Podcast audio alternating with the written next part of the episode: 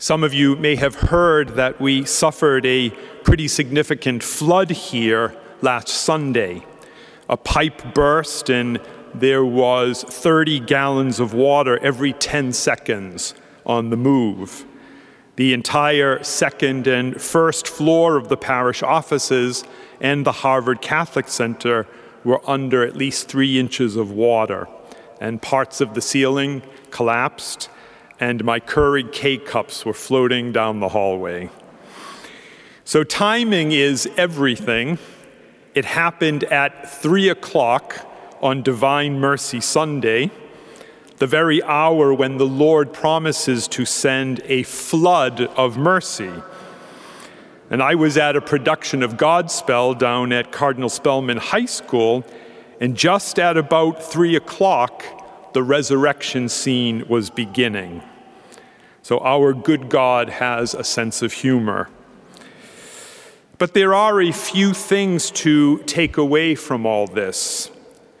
For the third Sunday in a row, what does Jesus say? Peace be with you. Over and over and over again, regardless of all circumstances, peace be with you.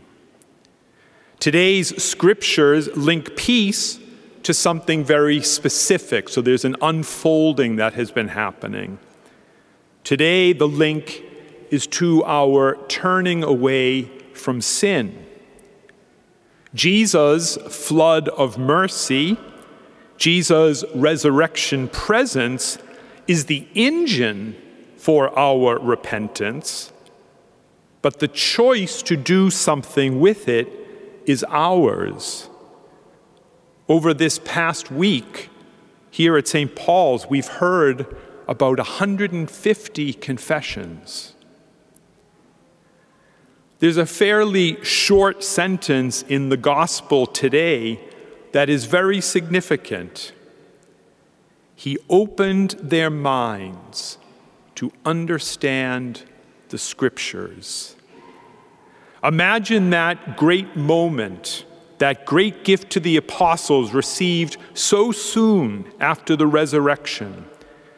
To be able to see Genesis and Exodus and the Psalms and wisdom, understanding with new knowledge how the whole Torah points to Jesus. And they would have been overwhelmed by the now fulfilled promise of mercy, of covenant, of peace. We hope to have the offices and the Catholic Center back in shape by June 1st, and we'll manage.